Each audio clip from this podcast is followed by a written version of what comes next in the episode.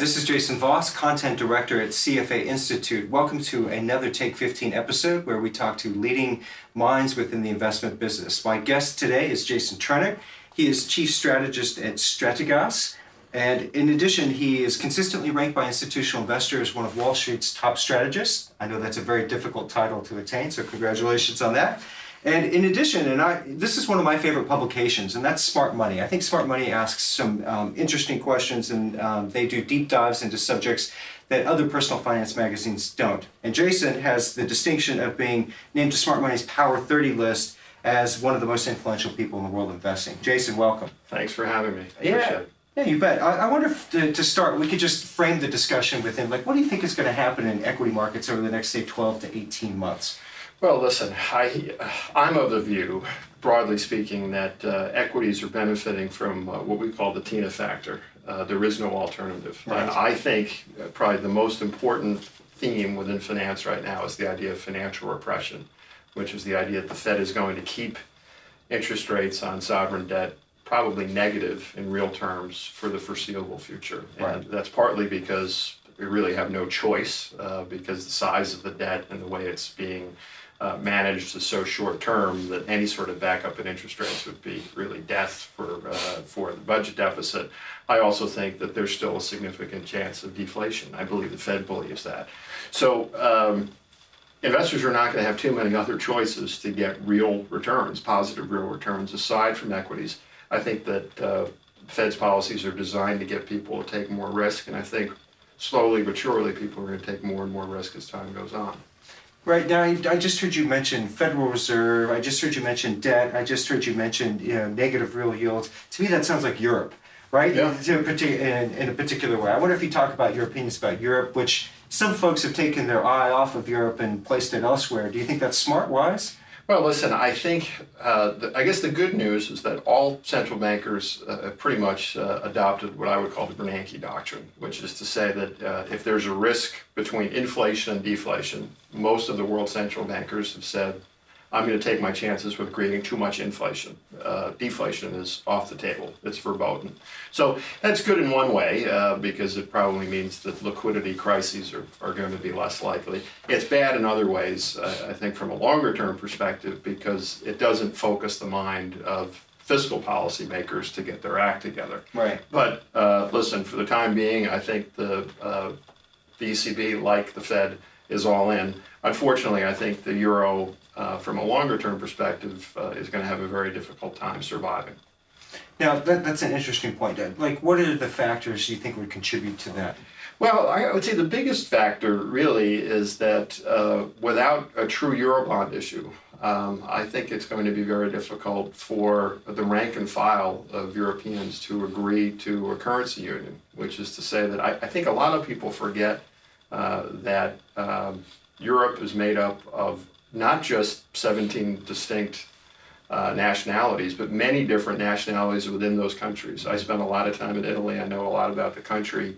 Uh, it's very provincial, and people forget that Italy itself was only um, unified in 1861. Right. Same with Germany. Uh, same with Germany. Yeah. Same with Spain. You're seeing a lot of movements within these countries. So I think it's very difficult to ask, uh, let's say, a Finn or a German to bail out a Greek over time. The real risks of the euro, it seems to me, are not among the elites who are all in uh, in terms of preserving it. The real risk is with the people on the ground uh, in, at the polling place. And, and that might take many, many years to develop, but I think it's a real risk for the euro.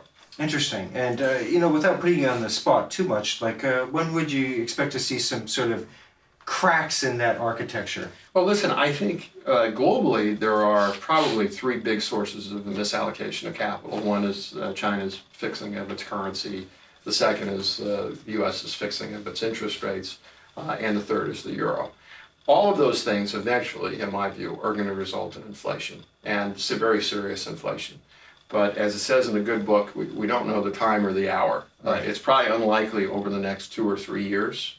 Uh, but I do know, the sure as we're sitting here, that if you continually run large budget deficits and have central banks print money, that eventually that's going to cause a problem. Right. And so I don't know the timing, but I, I, I think without structural changes, uh, big inflation is going to be what causes a lot of these um, a lot of these dislocations that I'm talking about. So talk to me about the Great Rotation. That's you know like many things uh, you know in investing, they come into vogue and people talk about them, Right. talk about them, they discount them, they look at them uh, from various angles, et cetera. What, what's your view of the Great Rotation? Well, listen, I think uh, if there is a great rotation, it's in its infancy. If you just look at the data, uh, really, because up and through, up through last year, 2012, there was very little evidence uh, that at least individual investors were doing any rotating at all. They were continuing to throw money into fixed income funds and continuing to redeem equity market mutual funds.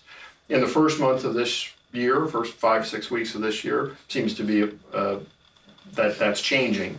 Uh, but there was a very strong seasonal bid for equities at this time of the year, so I think it, it might take time.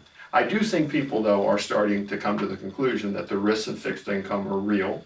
And I think, at least at the margin, uh, people are starting to, at the very least, decrease their cash holdings and increase their equity holdings. Right. To me, though, um, the broader picture really, or the bigger question is when fiduciaries like pensions and endowments, when they start to decrease their holdings of alternative investments and start to put more money to work in equities, which have been a source of funds for a lot of the, what we call the Yale model for very, very many years.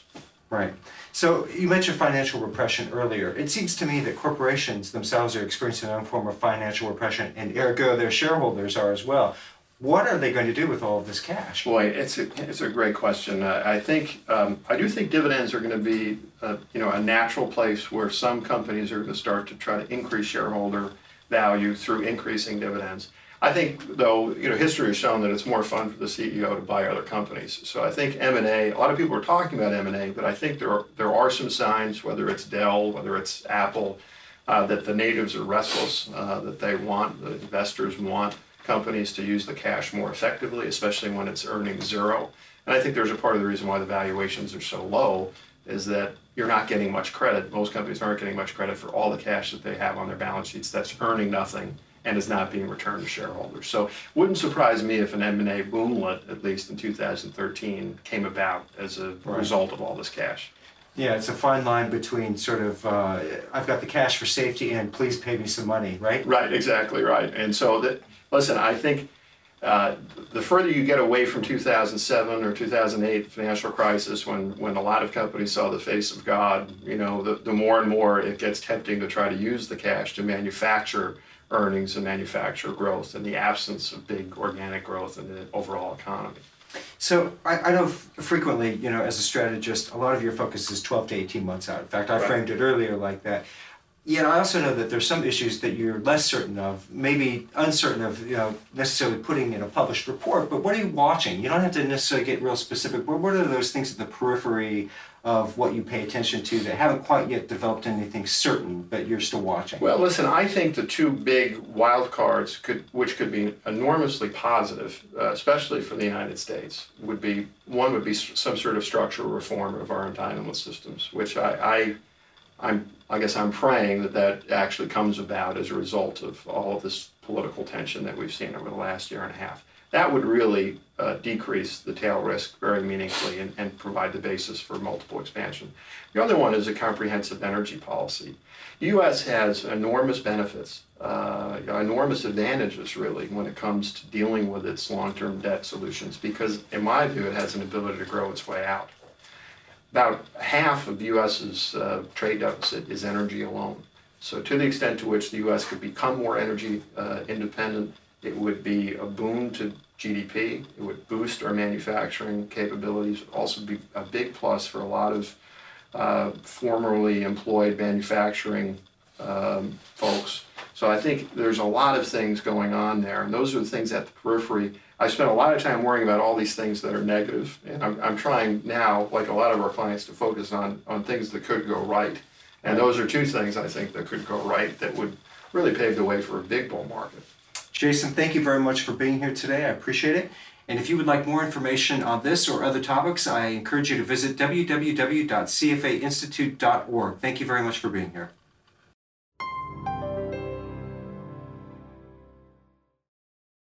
Copyright 2013 CFA Institute. This program is designed to give accurate and authoritative information in regard to the subject matter covered. It is distributed with the understanding that CFA Institute is not engaged in rendering legal, accounting, tax, investment, or other expert advice. If legal advice or other expert assistance is required, the services of a competent professional should be sought.